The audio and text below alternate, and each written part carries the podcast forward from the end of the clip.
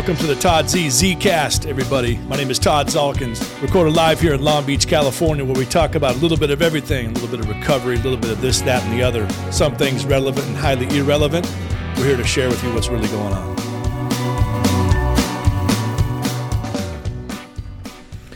Good afternoon and welcome everybody to the Z-Man Show. I'm your host Todd Zalkins, and uh, I am I'm super excited about the show that we've got going on today. And uh, you know, it's a partially cool, partially cool uh, Saturday afternoon. And I want to get to a couple of our sponsors first and, and, and move on to our guest here in just a second. But uh, today's program is brought to you by Balboa Horizons. Give them a call, please, at 833 Not Alone if you or someone that you love is struggling. These guys are Gold Seal uh, accredited uh, treatment facility in South Orange County. And these guys do wonderful work. I know because I know a lot of people who have been through there and have uh, turned their lives around. Again, 833 Not Alone, Balboa Horizons. Program is also brought to you by the Nowell Family Foundation. You guys go to the nowellfamilyfoundation.org and buy several Bradley's House t-shirts. I think uh, I don't know what they cost, but everything everything that you guys order goes to our cause, which is for Bradley's House. It's going to be the first treatment facility of its of its kind. We are a full nonprofit facility. It's going to be a six-bed place down in South Orange County which treats musicians who are suffering from substance use disorder, who have little to no resources and no health insurance to get the quality care that, uh, that they need. And if you order more than a dozen shirts, Kelly Nowell will come to your house and wash one of your cars. If you order more than 30 shirts, she'll even paint part of your house. So go to the nowellfamilyfoundation.org and order a bunch of Bradley's House stuff. We've got hoodies, t shirts, hats, and all that good stuff. Also, this next week, on Wednesday evening, we have a live streaming event for the Nowell Family Foundation, and Jakob Nowell and Casey Sullivan from the band Burritos will be streaming live on Facebook on both Sublime's Facebook page and the Nowell Family Foundation page. They'll be playing a whole bunch of hits from back in the day on acoustic, and uh, we're going to try to raise some more money here for Bradley's House. It's going to be a lot of fun. 6:30 to 7:30 this next Wednesday program is also brought to you by As High as I Am. As High as I Am is the finest surf brand, surfwear company, and board shop located in Morro Bay, California. Go see my friend Mike Lopaka Jones, and if you tell him that your that that your uncle Z-Man sent you, he will give you at least 2.4% to 8.5% off of miscellaneous stuff, maybe even some miscellaneous crap please go see As High as I Am for the best surf wear in all of Central California. And if you get him on a good day, he might even take you out for a surf. This guy is a legitimate big wave rider, one of my heroes, and a hell of a good dude. As High as I Am, Morro Bay, California. Okay, guys, I'd like for you to stay up to date with all of our upcoming events and film screenings please sign up at, at uh, thelongwaybackfilm.com. We have a lot of uh, screenings uh, happening around Southern California and other states as well. Again, thelongwaybackfilm.com. You can follow me on Instagram at Todd Zalkins and on Twitter at longwaybackfilm. Don't don't use the, it's just at longwaybackfilm. If you guys have any questions, need some resources for help, please feel free to contact us at info at toddzalkins.com. Again, info at toddzalkins.com.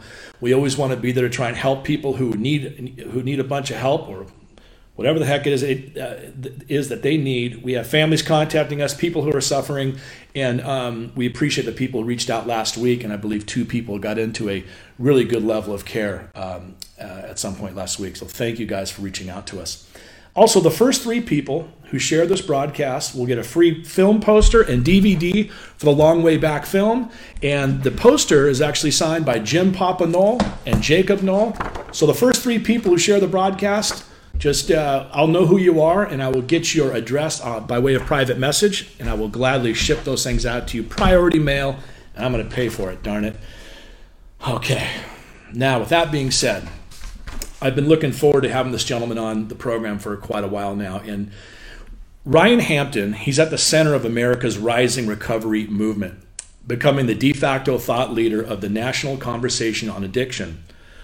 He's a former White House staffer and Ryan has worked with multiple nonprofits and political campaigns. He was part of a team that released the first ever U.S. Surgeon General's, General's report on addiction in 2016 and was singled out by Forbes as a top social media entrepreneur in the recovery movement, and he's an acting ambassador with Facebook. Ryan is the author of American Fix where he discusses his own struggles with addiction, outlining the challenges that the recovery movement currently faces, and he offers a plan of action towards making America's addiction crisis a thing of the past. He has appeared on virtually every major news source in America to address the core issues relating to the opioid crisis and substance use disorder. Ryan Hampton, welcome to the show. Hey, Todd, I'm glad we could do this. Good to be here. Good to see you, man. Yeah, how are you? I'm doing great. Thanks for taking the Try- time. trying to share this on my Facebook real quick. How's that working? We can take a sec. no, I think it's working fine. I think we're good. I think we're good. You have been all over the place. I have. It's been a pretty crazy week for me. You were just at the State of the Union Yep. address. Yep. How was that? Uh, crazy. Was it? yeah, it was crazy. you want to share some of the general insanity? I, I, I, you know, um, I didn't find out I was going until late last week. Um, I had worked with my member of Congress and, and, and a bunch of the House Republicans and Democrats last year on the Support Act, H.R. 6, uh, specifically the um, sober living provision that we had gotten in there. And um, received this last minute invite, and it just happened to be I was going to be in Washington, D.C. at the same time um, for some other business and uh, went and, and, and I had nothing, n- no way to expect uh, what was going to happen, but had a great opportunity to meet with the speaker. Um, you know, uh, talked about kind of the some of the initiatives that we're looking forward to this year, and um, some of the House Democrats and some cabinet members, and also some House Republicans.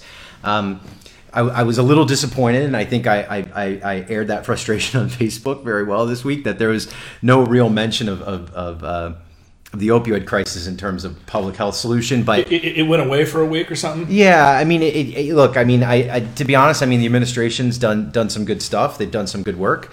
Um, you know, uh, I, I I think it's it's uh, it's dangerous though for people to think that hey, we we fixed this or or we've done enough because we have not done anywhere near enough. We've only been scratching the surface. Um, yes, we've gotten a lot of money, uh, a couple billion dollars in the last year, but we also know we need uh, upwards of twenty billion dollars per year to get anywhere close to ending it. If you if you had to list in a, in a short order, maybe one, two, and three of the biggest priority items that you see as far as making headway here, give me your bullet point list, or maybe and maybe expand briefly. Uh, harm reduction, treatment, and recovery. Okay, a lot of people who are tuning in have no clue as to what harm reduction is. Can, you, can you share with our listeners and viewers what harm reduction is all about? I mean, I'll give you my my my personal view on it, um, and and and it's actually a hot topic this week. So, uh, just to tell you a little bit about my story, um, you know, I was a heroin user, uh, you know, IV user for for almost a decade.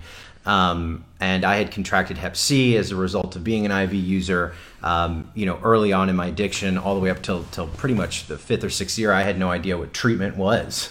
Believe it or not, I, had never heard of treatment. I had seen it kind of on television as like this elusive thing out there, but didn't really know where to go or how to find treatment or even what it was about.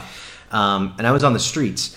Um, so I was using dirty needles. I was using, you know, I, I had multiple, uh, you know, overdoses and whatnot um, as a result of, of, of uh, you know, my drugs being cut with something or whatnot. and uh, harm reduction is really uh, limiting basically someone's harm while they're using. Uh, pretty much. It, it, for me, it's like the the new thing that's happening that I'm just completely fascinated with are these uh, overdose prevention sites, um, which is you know some people call them a safe consumption site. Um, what it is is it's a, it's a brick and mortar building where people can go to. Uh, they can test their drugs to make sure there's no fentanyl in them. Um, they have Narcan on hand. Let uh, me to stop you really quick. So Yeah. hold on. So, so I, I've got some heroin, and I roll in there. You guys test it. Hey, there's no fentanyl. Good. Give it back to me. I can go use. No, it's not that easy. Oh, okay. Um, it, it, it, they, they, it's a it's a clean place. It's a clinical setting where people can go and use safely. People who are already going to be using, much like I was when I was out on the streets. Um, there have been over four thousand documented cases of uh, people who have used that have been studied, uh, people who have used safe consumption sites, overdose prevention sites worldwide, and not one reported overdose or death. Um, so it really is a safe place to reduce harm, which is what harm reduction is. Uh, in addition to that, though, there's peer recovery support specialists who are hand. There are clinicians that are on hand uh, so that people can be pointed in the right direction uh, for help when they're ready for help. Because you know, I, I hear the, the a lot of people out there who are saying, "Hey, you know, you can't help someone who's struggling until they actually want help, until they're ready to say yes." Uh, but the, the the caveat there is we're not going to be able to help people if they're dead, right? right? So it's like, how do we keep people alive, keep them safe, uh, up to a point until they are ready to ask for help or they're led to help. And can I ask a quick question about mm-hmm. that? So, at one of these sites, for instance, if someone goes and, and they can use safely, mm-hmm. is he or she exposed to some? Hey, look, there's also help if you need it. Absolutely, can you? One hundred percent, yes. So, okay. so that that is a that is a big component of, of safe consumption sites of overdose prevention sites. They okay. prevent overdose, but they also become, in most cases, someone's first inoculation, someone's first introduction to recovery right? And, and, and maybe that first, second, third, fourth, maybe even the tenth time they come uh, they don't want it. But maybe the 11th time they do. And by that time, there's been some trust. And as you know, there's a lot of trust that, that is lost when we're out there on the streets, especially when you're dealing sometimes with, with some particular treatment centers who just, you know, they're, they're grabbing people left and right. Uh, there's some trust between uh, the clinician, the peer support specialist, and the user. We know um, based on data that people who go to a safe consumption site or an overdose prevention site, uh, they're 37% more likely to access treatment, to ask for help, to get That's into incredible. recovery. Yes, I, I, did not. I was not aware of that statistic. Yes, um, and and so it's it's sadly, um, you know, uh, uh, Pennsylvania was going to have one of the first ones uh, U.S. Justice Department has come in and said they're you know putting their full weight and force to, to stop this when we actually know this is the real public health approach. I mean, it is radical, it is very progressive, but we're in the midst of kind of this this massive public health crisis where all options should be on the table. Yeah. Um, that kind of like all that that that old thinking and dogma around what recovery is or what recovery should be. I mean, who cares at this point? We need yeah. to keep people alive. Yeah. We need to get them into recovery. We need to get them into treatment. We need to get them into some sort of qualified support support. Um, and there there is zero ways to to zero. The, the, the, there's just you can't argue with this. I mean, the only the only argument that's really valid out there is really kind of like this moral boogeyman argument um, that that doesn't that, that that that's not based in science or fact. It's like it's like the, the elephants in the room. We're mm-hmm. we're finally starting to talk about it, and and I have a great deal of respect for the work that you're doing, and, and really out loud mm-hmm. is your message. You, you are out there and you were you were trying to get it done. And, right. and this is, this to me is a good segue into the following, which is you know as a crisis interventionist, I work with a lot of families all over the country. Okay, mm-hmm. and one of the things that absolutely you know it, it does baffle me, but my heart sinks when it's like okay. The funding for the family is very limited, mm-hmm. if any, mm-hmm. and there is a desire, we believe, for this person to want to make some changes. And of course, they're absent any decent PPO insurance plan. Mm-hmm. So, what is your take on the absenteeism of a really vast amount of care for people who want to make changes? Okay, and it, we seem to be falling short there. Well, you're getting into a whole other discussion there. So, I mean, that, that is that for a different program. Well, I mean, we could we could we could take we could take we could quite take some some time on that one, but I I to to kind of. Uh, briefly, um, without taking up the next six hours on this discussion, right. I mean that's a real uh, challenge just because of the way our healthcare system is set up right now, um, and insurance. And and and I, I, was talking. About, I actually talked about this on on Tuesday uh, when I was in D.C. at the State of the Union. One of the members of Congress had a question about like how complicit in nature are the insurance companies? Well, 100%. They're right up there uh, as much as at fault as some of these other players in the opioid crisis, addiction crisis. Uh, you know, parity became law of the land in 2008. And what parity means is that uh, mental health and addiction, uh, you know, need to be covered by insurance companies on par with other chronic health diseases. Mm-hmm. Uh, a lot of insurance companies are not. Uh, they really don't care that it's on the books, and the federal government really hasn't been enforcing it. State governments uh, have not been enforcing it. So as a result of that, uh, insurance payers have not been reimbursing at, at, good rates for for treatment and recovery services. Um, there's a lack of Medicaid funding for people mm-hmm. uh, who have uh, addiction issues. You know, I, I, I, don't think it's any surprise to any of your any of your listeners or any of your viewers, uh, and this certainly was my story. Is is when we're when we're ready to get help, for the most part, uh, and we're coming off the street. a lot of us don't have insurance or PPO or money or a job. I mean, be, we'll be lucky if we've got two socks on our feet, you know, by that point. Um, so how do we close that gap, right? How do we how do we make sure that we've got services for families? And there's a, a, treatment gap in this country, which means the amount of people who will never be able to access treatment or who currently cannot access treatment, whether it be through uh, insurance barriers, financial barriers, environmental, personal, uh, whatever that may be, that number is about 90%, which means nine out of 10 people in this country who need help, who need treatment, will not get it. So while there's this huge debate going on about uh, reforming the treatment system, which I am very much, I think, as, as a lot of people know, in the midst of and very loud and vocal on. Um, we can't let that debate uh, overshadow the fact that 90% of people won't won't get treatment. So how do we how do we get services to those people? And and and very quickly, I think one of the one of the real clear answers and pathways out out of that is uh, peer support, peer support specialists, uh, recovery coaches. You know, Medicaid reimbursing it at higher rates. You know, we we yeah. know that that that is a very effective tool. Um, is any headway happening in that regard? I think so. In certain okay. states, yes. I mean, I, I, I know in Alaska they've got a, a, a, very good reimbursement rate for recovery coaches. Uh, in Massachusetts, they're starting to do warm handoffs, which is uh, really what should be happening in every hospital in the country. Somebody. Uh, has an overdose, they've got an addiction problem, they go into the ER room. Uh, the ER treats it as a medical condition. If they've, you know, if it's an opioid, um, they get them detoxed through buprenorphine. They put them on the right types of medication, and then they bring in a peer support specialist right there, who then takes that person from the ER room for whatever amount of time they're in there, mm-hmm. um, connects them with public services, or if they have insurance, private services, uh, housing helps them find a job, you know, and we're seeing tremendous outcomes with that. So it's it. it, it so that's proven effective. It is proven. Oh yeah, there there there's there's zero uh, uh, doubt that that this is kind of like the new wave. Uh, I think for recovery. Do you think do you think that we're falling short big time when it comes to education awareness? Yes.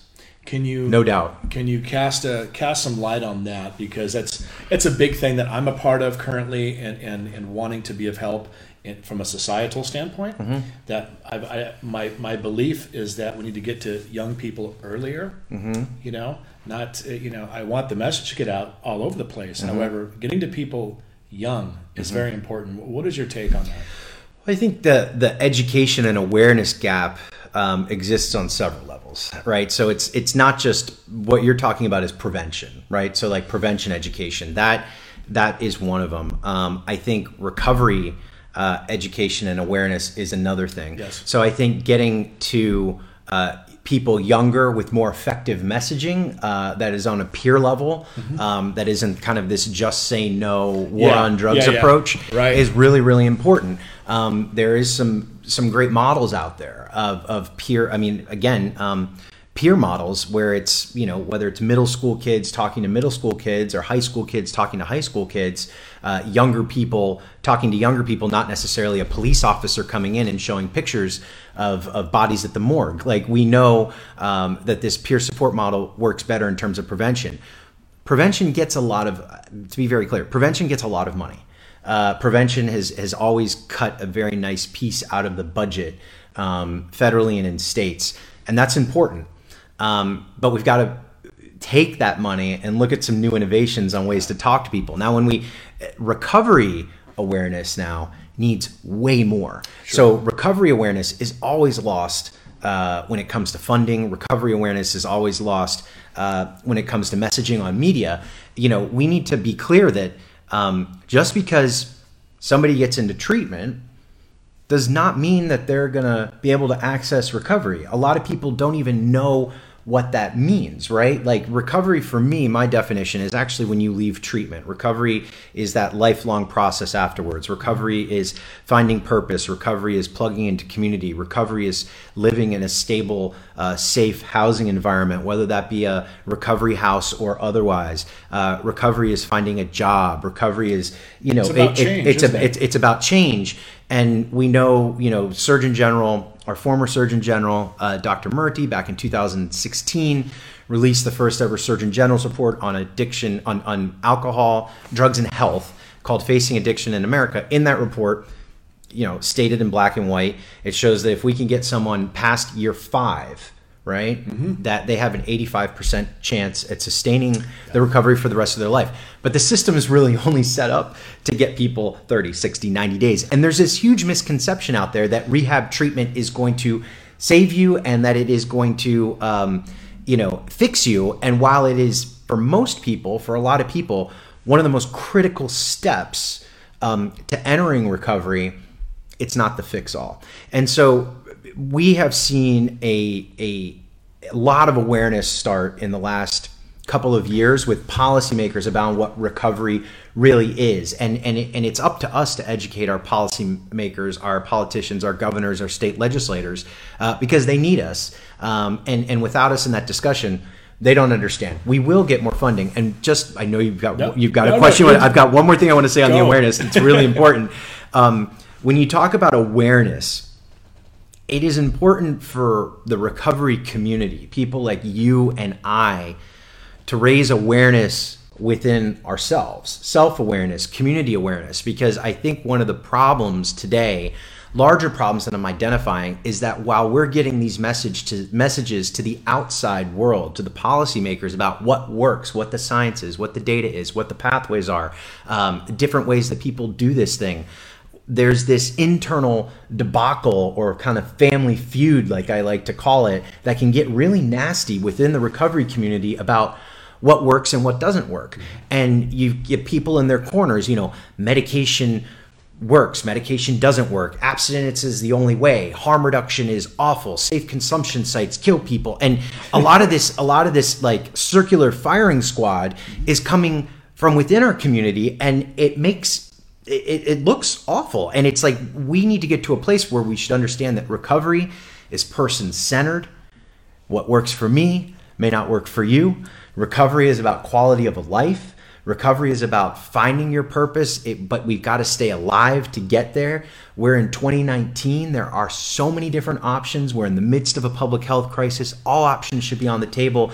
And it's not up for me. Look, I, I one thing worked for me. Couple things worked for me, uh, and and that's my personal recovery. But it is never uh, up to me to judge your way I, of doing it. I, and I think we see a lot of that within our community, and that is very harmful. I, I, I completely agree with you, and uh, it's one of those kind of one of those things where it's like, can a lot of us just get along here? And there, and there's so many different lanes for what recovery looks like for, right. for, for people, and so what may just like you said what may work for you may not work you know it's this giant buffet but you know what staying clean staying clean and sober having a sense of purpose a community of, of those about you and making changes it, it, spot on for me too mm-hmm. now one of the as you're talking I, start going right to first off you and i share a lot of similarities uh, with our past and i will say one thing though that's interesting to me Go. on that point uh, on, on the pathway stuff you know you've got to be very careful when you're absorbing these messages about pathways and what works and what doesn't work and what's good and what's not especially when they come from people who have profit motive uh, behind their their particular pathway there's some programs that are set up that are like purely, purely, purely, purely, purely abstinence based, which is fine and that's great. Um, and there's programs that are purely medication, and then there's some that are between the two. And I've seen for the last two years this huge debate about this works and this doesn't work. Um, but now I'm starting to see some of these centers that didn't offer medication uh, starting to advocate for it because yes. insurance companies are starting to reimburse for it. So now all of a sudden they've become big advocates for getting people on medication. So it's like that's part of the frustration for me too is um, you know this it's a 35 billion dollar industry the treatment industry so it's it's you know it, you got to be careful about where you're receiving these messages from 35 billion in the treatment industry and yet over 100 billion for the cost and care for catastrophic mm-hmm. loss for people who um, and i've dealt with catastrophic loss yep. we call these excess claims which yep. go above you know yep. into the millions of dollars yeah we've had about over a trillion dollars um, you know since we, we first kind of figured out this was a crisis uh, over the last you know seven eight years uh, in cost to the economy on, on yeah. eviction. It's yeah, it, you need a big calculator for it. Big calculator to figure it out. Yeah. One of the things that was um, as you were explaining, articulating this stuff so well, and thank you for that. You guys, for those of you listening and watching, go to ryanhampton.org when, when you get a chance because this guy's got some clips from some of his appearances um, w- with these with these news people, with media all over the country. Super compelling stuff. And in fact, I was watching one. I want to talk about big pharma for a second. I too, I was um, prescribed OxyContin in um, before this was this giant bursting bubble. So this would have been in the late '90s, and um, and I was hellaciously suffering from that stuff It's just in the beginning. in the beginning, as well as fentanyl, and and the stuff, all, and it crippled me and almost killed me. Yeah. You know, you know, I can argue all day long about how yeah, I got it from my doctor. It was a new drug, and I know now that uh, you know, Purdue, of course, was stating that this is not addictive. We, we'll talk about that a little bit. But what, what I want to run by you is with these federal mandates, and I want you to comment on this for sure. The federal mandates that are coming down, taxing, especially uh, you know, uh, 60 Minutes did a great piece on that on the distribution channel for big pharma and how they should be on the hook as you know, delivering millions of pills to a tiny pharmacy in Ohio West or in- yeah. West West Virginia. Virginia, yeah. excuse me. So what is it? I mean, do you think big pharma should be attached in some some way on a taxation level or a revenue level to be able to start reaching out to create places Mm-hmm. like you're talking about for harm reduction, for wellness, recovery, whatever that looks like. Mm-hmm. So, what type of mandates are being handed down? Because you're so close to this politically, Ryan. What kind of things do you foresee happening on the taxation level as far as money's going out to be of help in this regard? So there's a good mo I mean, yeah, the answer is yes, but we've got to be very careful how it's done, and it has to be done right. So the first thing that's important to, to understand is that, you know, while um, big pharma needs to be held accountable, I call for you know the the billions, tens of billions of dollars of rep- in reparations from them. I, you know, the Sacklers should be spending the rest of their days in federal prison. You know, uh, death penalty might be suitable for one or two of them. Um, but like, while while that is important, uh, we also have a chronic pain community that's out there that is real and it's legitimate, um, and we should not be. Uh, we should understand that just like limiting people's opioids that like legitimately need them um, isn't really necessarily a good idea. Um, you know, there are legacy pain patients out there uh, that all this new policy is starting to hurt. Um, and so we have to be very careful with how this is done uh, because there is a real community out there that, do, that does need um, these medications. And, um, and we need to make sure we're not hurting them uh, because people are starting to commit suicide and things like that. It's very sad.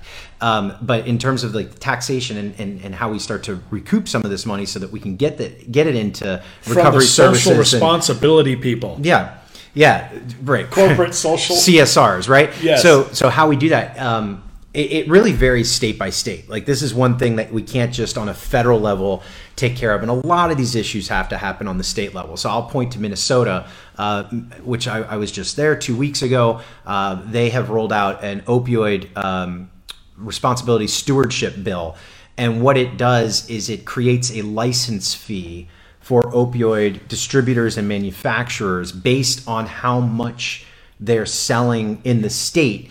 Um, that then goes into a stewardship fund that then trickles down to communities to help uh, support treatment, support recovery community uh, community organizations, uh, support harm reduction programs. This particular program in um, in Minnesota could garner anywhere from like you know 20 30 million dollars a year in treatment. Um, should it be more? Absolutely. Should we be pushing for more? Absolutely. Um, but the, the the big pharma these pharma companies uh, you know have a way of sometimes putting that cost back onto the consumer so it's really kind of tricky to make sure that the, the cost is actually going to the pharma company and not trickling down to the consumer I appreciate that. And you, there, there was there was a conversation that you had with with a um, with with someone in the newsroom, and I know it was MSNBC. It was one of those big ones. What was the situation involving some underhanded backdoor thing going about? Not, I don't know if it was dismissing these grieving mothers. it wasn't dismissing it was a full pr campaign because yeah. that absolutely I was unaware of it, and, and and maybe it's because I'm so busy in the work that I'm doing, Mm-hmm. Yeah. working with families, doing. But I swear to you, when I saw that, I almost just fell out of my chair. Can you can you chime in on that? So it's new information. So I'm not surprised you hadn't heard of it because I hadn't heard of it either until about a week ago. Okay. Um, what happened was there there is a, a massive lawsuit in the state of Massachusetts that the Attorney General Maura Healey filed against Purdue Pharma and the Sacklers uh, as defendants. And and the lawsuit, while the lawsuit has been going on for some time, a judge just uh, I think it was two weeks ago uh, ordered the lawsuit to be unredacted, which means when the on the public files most of the lawsuit had been blacked out, right? So the public couldn't see it, but a judge said, "Okay, we're going to lift the veil on this and we're going to unredact it so the public can see the full thing." And within that lawsuit, it talked about a relationship that Purdue Pharma, a, a business relationship that Purdue Pharma had with a PR consulting firm called McKinsey. McKinsey is one of the largest PR firms in America, and McKinsey was basically hired to help turbocharge, quote unquote, turbocharge sales of Oxycontin into communities. Not only to do that, but like you said, they were hired to counter the emotional messages that were coming from mothers, particularly who had lost their children to overdoses. So the way that they did it is we had all these moms, and I deal with families of loss and, and mother yeah. mothers, and, and it is it's hard and and to think that that this company hired or this Purdue hired McKinsey uh, to go out and find stories to counter theirs. So what they did in the the, the the the example that was cited in the lawsuit was they went out and they found uh, pain people who had who were on OxyContin. Uh, who had benefited from it, people who had chronic pain and whatnot, and they paid these pain advocates uh, to go out and to basically attack these moms and to attack these messages and say that they were, you know, attack uh, them. They attacked them, and, and and and that was kind of, I, I think, the beginning of like what we saw that like the pain community and the and the advocacy community and the parents communities just started to butt heads over that. Um, but but it was being paid for and funded the entire time Purdue, by Purdue Pharma. They also, which I think rises, and I said this the other day, possibly, because I don't want to get sued, but possibly rises to the level, and this is my opinion, not fact, but possibly rises to the level of like, you know, criminal liability. Um, is they, McKinsey was in charge of putting together a strategy uh, to get around DEA requirements so that they could put more pills into the market um, the, the the the Purdue knew like my story. I'm, I'm from South Florida, which was when I was addicted to OxyContin. When it started for me, I was in the heat of the pill mill crisis. Like mm-hmm. that's where it started Lakeland in South area? Florida, okay. no, uh, Broward County, okay. Palm Beach County, Miami Dade County. Um, a lot of these pill mills, uh, Purdue was in the know uh, very early on that they were nothing but pill peddlers basically drug dealers, legal drug dealers that were in um, uh, strip malls and had their own pharmacies and whatnot. Purdue had been made aware of this um, and had notes and emails uh, from sales representatives for them that said, "Hey, I think we should look at this because yeah. there's something wrong going no on action. here." No action. Purdue never even sent that to the DEA. They held on to it for two or three years before they only reported it to the DEA after the fact that the DEA made an inquiry. So is that a problem? It's a huge problem. I mean, in the fact, you know, what what what angers me. I mean, so we've always known that Purdue was a culprit, that they fueled the opioid crisis. But not until the last two weeks did we know really to the extent and the sophistication that went into it. And the more that we learn and the more we open the hood and see what went on, it's it's it maddening to say the least. But where where my outrage comes from is I have seen people that I love, that I care about, people in my community, people that we hear about all the time who are being locked up for crimes and things that are way less, like don't even scratch the surface of what Purdue has committed. Yeah. And this company and the Sackler family and Richard Sackler are not only not sitting in prison or even charged with anything, they're still able to operate business is in this it, country. Is it safe to say, and, and I, I, I completely appreciate the way you're articulating all this because it's so well put, it's almost like there was a very careful, very careful design and orchestration. There had to have been places behind closed doors where they are constantly trying to mitigate. How do we get around this? How do we get around that? And don't don't send that out. No, no, no. That's bad for business. I mean, I call it medically sanctioned genocide. I think that's not too far short. It, I mean, the more and more we're learning about it. I mean, I I, I actually use that term in my book, um, and we didn't know what we know today. I mean, we're we're continuously being flooded with new information on this, but the more and more we learn is very. It, it rises to a genocide type level. I mean, we know they knew people were dying. They were pushing more pills into the market. They knew exactly what was going on. They were encouraging sales rep to keep pushing sales up. They, Sackler was never okay with the bottom line that he was getting. And while all this was going on, the FDA knew the FDA was complicit. Congress was complicit. I mean, th- this is this is this is this. I don't want to sound like a conspiracy theorist, but like the facts are are right in front of us. Um, this was a coordinated attack on the American public to get them hooked on this drug. They took a drug and they they they weaponized it in American medicine cabinets all across this country. And there's no wonder that we're in the midst of a public health crisis. And there's no uh, there, there's no reasonable explanation And no for why it went. no accountability. No accountability, but there needs to be accountability. Yes. And the only there will never be a level of accountability that is acceptable enough to make up Yeah. for the hundreds of thousands of people that have died as a result of Purdue's action and other pharma uh, manufacturers and, and distributors. There never will be. Tens of billions of dollars minimum, jail time, rest of their lives. I mean, you can't. You, talk to talk to talk to a mom who's lost her kid to this. Like that. That's not going to bring anybody back. You know, wouldn't it be refreshing? And I doubt it's going to happen. But anytime that I've seen a representative Purdue Pharma or an extension of the Sackler family, what I see is this extremely. It's a very cold version of a person. I, mm-hmm. I get very. My interpretation is of there is no remorse for what's happened mm-hmm. at all. So much crap being just tucked on, hidden over here, tucked, and just this rhetoric that makes no sense to me. So the Sacklers are, are, are an interesting breed, to say the least. There's Richard Sackler, who's kind of like the, the family patriarch, and then you've got all these daughters and sons um, that really are quick, all over really the quick, place. really quick, Yeah. Ryan. Tell people who the Sa- who the Sackler family is. I mean, they're they're the founders and and current you know executives at, at Purdue Pharma. Okay. You The know, makers the, of- the makers of OxyContin. Okay. And um, you know, one of the daughters is is is uh, like this artist, and and they go out and they spread their money in philanthropy and.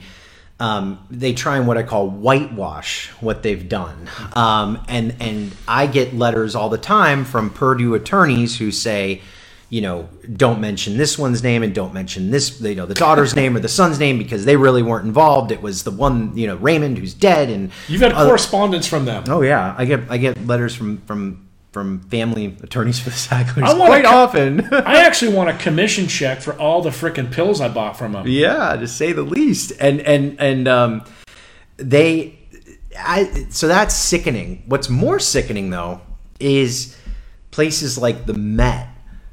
Right in New York City, places like, They the fund- Smithsonian, They donate a bunch of money to right these institutions. national galleries Yeah. in, in europe where they have donated these wings these art Yes. wings and, Yes. and and and places like uh, uh, universities where they have you know put all this money into for these courses and and they've got their names all over these buildings and these organizations nonprofits and museums and art institutions we bring them this information they know what's going on uh, we ask them return the money or at least take that money put it into solutions to the crisis. Because you do realize that that's blood money. Like people died so that you could have this art wing right? Right. um, and the answer we get is no. And then we'll say okay you say no what then let's take the name off the building at least. Like like have a little bit of dignity there. And the answer is no. Now if there i, I not to, to get too extreme here but if there was some Adolf Hitler uh, wing of the Met or of the Guggenheim or of the Smithsonian, p- people would have a problem with that. A- I mean, it'd be a little issue. it would be a little issue, and and I equivocate the, the the Sackler family, in my opinion, again at that level. we're, we're getting on a roll here, and I like this. In fact, let's take it a step further with with um, the situation with trying to help other people and the taxation that, that's coming down the pike with these federal mandates. I've often thought, why why don't they construct Texas has a lot of spare land. If you didn't know, a lot of mm-hmm. spare land, and I'm talking about a quarter of a million or So does California. not here in Long Beach. Not in Long Beach. No, it'd have to be yeah, yeah, somewhere yeah. upstate. Yeah. Yeah. But how about a place where some of these uh, for, for for Purdue and, and and some of these distribution companies, Ryan, to actually create a gigantic, the biggest thing of its kind, and it is nothing but a center for detoxification, life skills, coping skills, people to get on the road to recovery, Mm-hmm. to, to to make changes. And I wouldn't want to call it Purdue's treatment facility, but you know what I mean. Why can't that happen? That would be just a little bit So, away, a yeah. little way Yeah. of helping. So you bring Am I right or am I wrong? Well, I mean, you're you're half and half, and I'll Oh, tell I- you. and you I'll know tell, what? I'm half and half. I'll tell you. I'll tell you That's why. okay. Yeah, th- th- there should be money. I'll take half and half. there should be money. Um, again, like I said, tens of billions of dollars at the least that should go into things just like that. The problem is, is that Purdue, the manufacturers, the distributors, the people who are who are responsible for this, uh, it can't be direct. And the reason I say that is because Why not? Well, Why the hell not? I don't. well, a because Build it and they'll there's, come, right? Well, no, there's strings attached at that point, and there's over a thousand lawsuits right now, Okay. uh, state, county, municipal, federal, um, that are going after these opioid distributor manufacturers, um, and Purdue actually is doing it. Uh, Pharmaceutical Researcher and Manufacturers Association is doing it. Some of these pharmas are doing it where they're actually taking money, doing exactly what you said. They're they're taking 30, 40 million dollars, um, and they're giving it to nonprofits, and they're giving it to harm reduction groups, and they're giving it to treatment groups, and then they're going into these courthouses. So let's. I'm just going to throw out a hypothetical. Ohio, nothing particular, but this is a hypothetical. In the state of Ohio, it's a big lawsuit right now in the state. Um, XYZ Pharma Company comes in that's in the process of getting sued and says, I want to be part of the solution now. I'm going to give $10 million to this uh, harm reduction group in, in Southern Ohio um, and help them, you know, uh, do some great work. A year goes by. Uh, the, the, the pharma company comes to the court and says, Judge, you're you, you can't um, give me a settlement amount for three billion dollars because look at what we've done already. We've put thirty we, we, we put tens of millions of dollars into the community last year, and we've been able to impact you know hundred thousand lives with it or seventy five thousand lives with it. We think you should really only give us a settlement amount of five hundred thousand dollars or you know a, or five i'm sorry uh, 500 million dollars right? So they're using it as leverage to get lower settlement amounts okay, Um, which is problematic.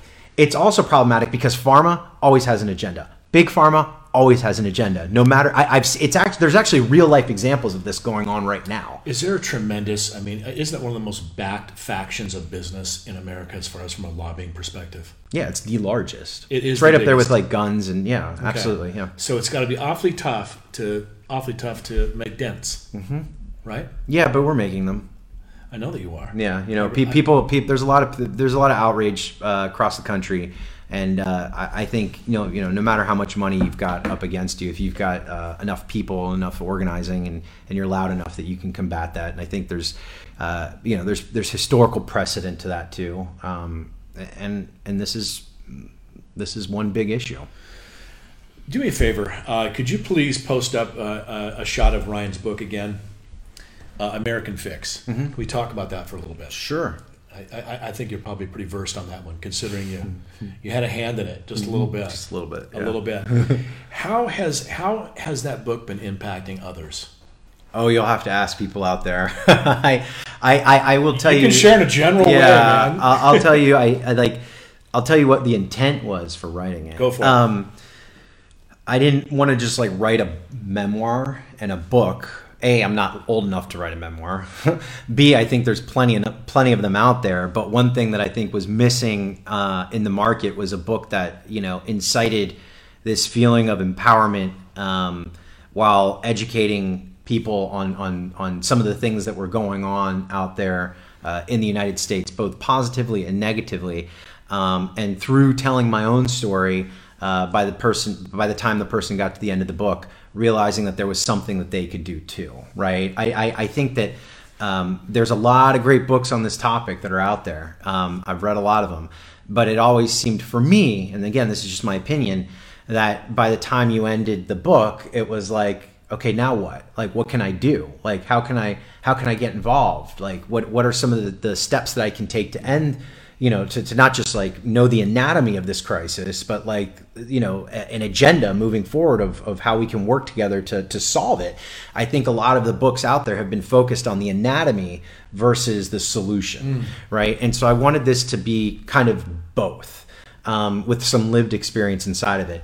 And uh, that was the intent of the book. And I am incredibly grateful and humbled um, that since its release, like the, the biggest feedback that I've gotten from it are from people who have either a gone out and you know started uh, their own nonprofit. Uh, they I have one woman who wrote to all members, you know, all, all 100 members of the United States Senate to share her story. People who are becoming more active in the recovery advocacy community. Um, folks running for office, like all the things that I was hoping would come out of it uh, are coming out of it, and it, and it's like you know I, I I didn't write it to become like this international bestseller. I wrote it to be kind of more of like this um, this uh, guide map uh, for people who wanted to take action. I, I love that, and and you're involved in several nonprofits, and, and one of the things I'm, that was super cool to me is it the Voices Project. Oh yeah, yeah. Can you can you talk to to the listeners and viewers about the Voices Project? The Voices Project was um, it, it was it, started as an idea and kind of as a campaign, a concept about two years ago, and it was just a storytelling platform on social media, just giving people the ability to tell their stories, share their stories, um, make impact. Gave people that safe space to to to to recover out loud.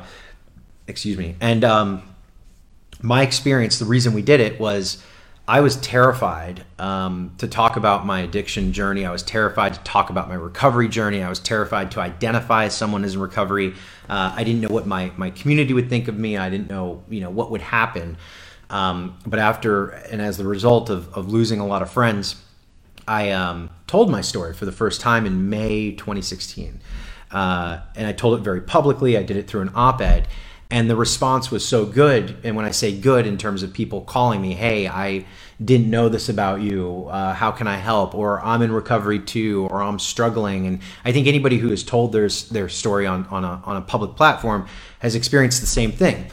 But I have. after after you know after telling it um, i wanted to know how can i get more involved what else can i do to move the needle forward uh, how can i create some more change within my own community um, you know now that people are kind of paying attention uh, how can i use that to to to to, to move the, the ball down the court in a positive fashion and um, it led me on what I call this journey of like what's next, right? It's like I always wanted to know what was behind the next door and what was the next pathway. So the Voices Project was really my attempt to give anybody who wanted to experience that same kind of moment of enlightenment of like wanting to tell their story. Um, and then I wanted to lead people through that same kind of funnel that I went through, yeah. which is what which is what happened. Like people would come, they'd be like, "Okay, I'm ready to share my story." I'm like, "Great, I'll share it for you," you know. And I wouldn't say anything else. I'd share it, and then they'd they'd be like, "Oh my gosh," you know. A week later, they'd call, "What else can I do? Like, how else can I get involved? What can I do here at home?" You know. And so That's so- establishing community. Right, right. And so that was the purpose of the Voices Project. And it has since grown into a 501c3. It's a nonprofit now. We do a lot of harm reduction work. We're doing a lot of uh, work with naloxone, uh, some advocacy work in terms of some uh, recovery, uh, pro recovery related legislation. Um, you know, the, the, the pie in the sky dream is to go out there and, and train like a thousand, fifteen hundred new advocates in, in, in 2019, 2019, 2020. Uh, you know, registering a million new voters, people in recovery. I mean, there's a lot of, it, it's turned into a lot of stuff, but it started out as a, as an effort, an initiative uh, to lead people down that, that same, you know, road of enlightenment of like, what can I do now? Yeah, when I was checking that out, I was like, super cool. That that you know, if anyone wants to go and take this a step further and check stuff out, is is to go to ryanhampton.org and it's all right in front of you. Not only their killer news clips, but the but all the stuff that we're talking about right here, it's all over there. And I love hearing about other people's stories. And and, Yeah. and, and I like when people feel compelled to be like, you know, I don't mind telling it. I'll do it. And, and you see them get a little bit nervous. Sometimes you'll hear that Yeah. voice that it is uncomfortable. And, and we're both been put in the states of discomfort as a result of putting ourselves out there. Would you agree? I, I, I agree with that wholeheartedly, but I'll tell you, like, one of the kind of the frustrating things for me, too, though, in telling the story is I think uh, it's fascinating to see how many people are telling their stories these days and coming, you know, for lack of a better term, coming out of the closet about their recovery, getting public about it, recovering out loud, which is great. It's a huge step forward. Um, but for me, eh, you know, still like the biggest thing we need to combat, which the storytelling helps, is shame and stigma. So, like, all the policy in the world, all the science, all the money, all that stuff isn't going to matter unless America and policymakers and employers and people who are making decisions see us as equals, mm-hmm. not less than. Yeah. And I still, to this day, even though I'm very public, not just about my story, but about like you know where I see policy going, what changes we need to be making, where we should be putting funding, uh, things like the USA Today op-ed, like being very public on recovery-related reforms and initiatives. I still today will get invitations from from big uh, corporate events, sometimes recovery, you know, treatment conferences, stuff like that. Who are like, "Oh my God, we'd love you to come speak." And I'm like, "Great!" And they're like, "Yeah, you've got an hour to talk." I'm like, "Fantastic!" You know, put together a presentation, and I'll do my whole presentation and you know charts and graphs on on on on on where I'd like to see us go with this issue. And they'll come back and they'll be like. No, that's like too much. Like we just want you to just like you know basically play the addict part. Like we want to really? hear like the the the the you know what it was like uh, what happened, what it's like oh, now, okay, and I'm okay. like, which is, I mean, that, that that's fine because I, I do that story all the time within There's my so recovery meetings. There's so much more, but right. but the you know that's what I'm saying. Like we're still seen as kind of like this this window dressing, you yeah. know, type thing where it's like, you know, pat us on the head. Oh, isn't that great? Like you made it and you survived. Tell us a little bit of your story. And I think the more and more of us that get out there and ahead of this issue, I think people are realizing, okay, yeah, that's that's my story, but we actually have something to say. Like like we our minds work. Like we're not fools. Like we've lived through this. We have something to say yeah, and we want to take outside. action. Yeah. I have a life outside of this. And I wanted to I was thinking about this early early this morning I wanted to ask is have you ever had moments mm-hmm. during this journey of, of doing all this advocacy work, all the stuff you're doing out there that's, trying to promote change? Mm-hmm.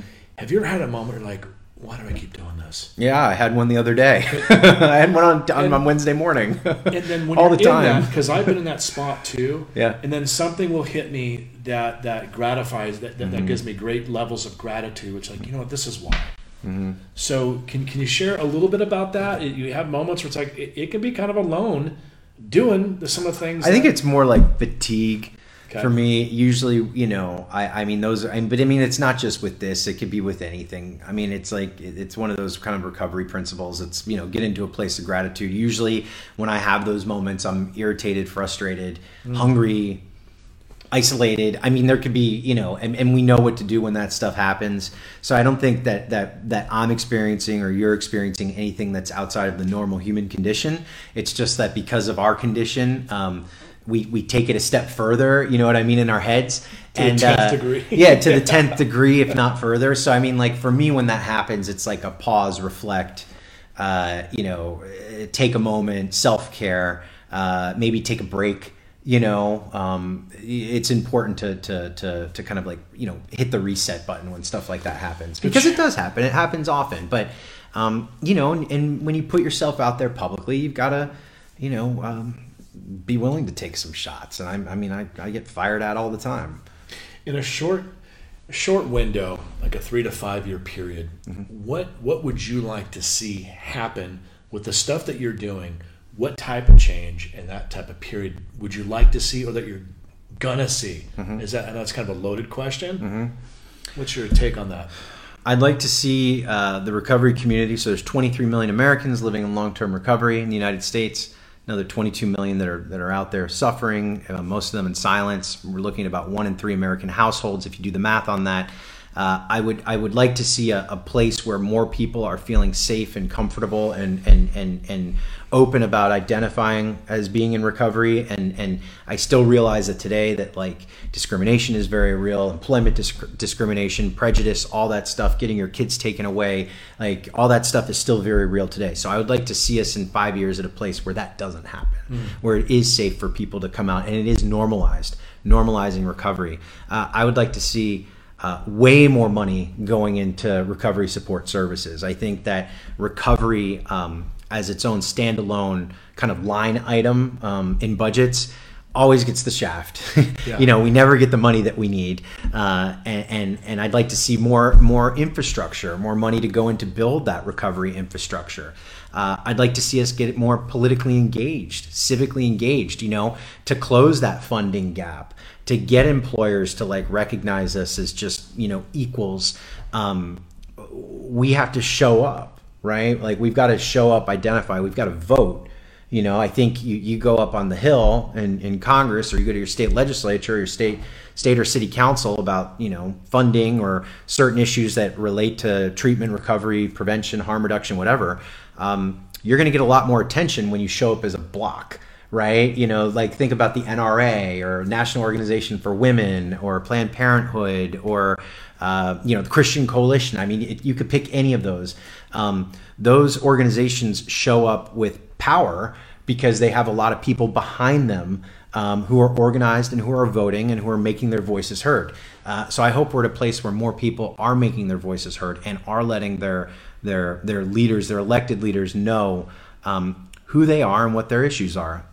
And maybe in maybe not five years, maybe ten years down the road, I'd like to see a lot of people in recovery running for office. I think that'd be great. I great. Love that. I, I love that. Yeah. Is there something that's on the horizon, not to, not even three years away, Ryan? Mm-hmm. Something that's on the horizon that is of super positive mm-hmm. change that is going to happen that you know is happening, or is it all up in the air? All the stuff that you're working on. Sure. You know, could you? I, I, I think there a lot. There's a lot of positive stuff. I think for this new Congress that's coming out. Uh, you know, we have to wait and see for another month or two, but there's going to be some new legislation that's going to come out that's very, very positive. I think in terms of the recovery advocacy movement, it is only getting larger. Um, there's a lot more advocacy training that's going on, as you mentioned, Facebook. Um, there's a lot of great work going on with them in terms of building civic engagement capacity around the issue. I'll have an announcement on that um, in a couple of weeks that uh, anybody can get involved in um, and really kind of learn what we do and become active in their communities. Um, there, there's a lot of positive stuff um, in terms of like legislative priorities for this year. Um, you know, I, I states like Nevada. I mean, they've got some great legislation that's coming out that's starting to combat stigma. Uh, states like my our home state, California, is taking on recovery housing again this year. States like Florida, um, that used to be known as like you know what did they call it like the florida shuffle and the rehab riviera and all that like florida is really starting to clean its act up yeah in the last year, and I think people are starting to feel more safe Here about some well of the too. options. Yeah, California has a long way to go. We're, we're getting we're behind. There. We're, we're way behind. Florida, Florida got Florida's ahead of California. they, they are definitely, yeah. but what I have seen in the landscape here is that all these bad ones aren't. They're they're going by the wayside. Well, they. I mean, you you you. It, was a bubble for them. I mean, yeah. it really was. They they they made a lot of money very quickly, and and some of them, a lot of them. Uh, not in, in the most ethical and some of them legal ways. Uh, and as as more of that information has come to light, um, a lot of them have had a hard time sustaining a business model that was built on fraud. Yeah. I mean that that's just not a business model. You yeah. know. Yeah. Well, there's a. I mean.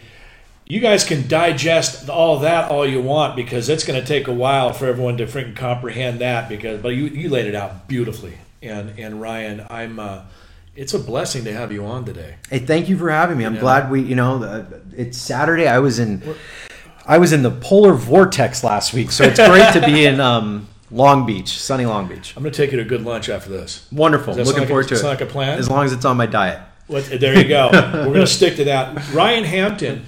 Uh, thank you so much again for, for being on the program today. And if you guys want to, again, take a look at the work he does, go to ryanhampton.org and give it a look, please, because there's just some wonderful stuff in there. Please go check them out. And I am so, again, so thankful that you took the time today to be with us. I'm going to do a little outro close here. Great. And we're going to get the hell out of this area. Let's do it. What do you think? Sounds good. All right. You guys, thank you for tuning in today to the show and uh, and for hanging out with me and Ryan Hampton. And again, I want you guys to stay uh, uh stay in, in touch here with our upcoming events for film screenings. Go to the longwaybackfilm.com and please sign up. Follow me on Instagram at Todd Zalkins, and Twitter is at Long Way Back Film.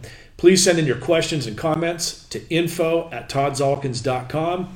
And I don't know if anybody chimed in or shared, but uh, if hopefully they shared the broadcast, you guys get a free poster and a film DVD. The poster is signed by Jim Papa Nowell and Jakob Nowell. We'll be back next week, you guys, on Wednesday with our uh, guest, Brindy Conwell from the Nowell Family Foundation. And we will see you guys on Wednesday. Thank you guys for tuning in. Ryan Hampton, thanks guys. again, man. Have a good day. Thank you. everybody. Have a great Saturday.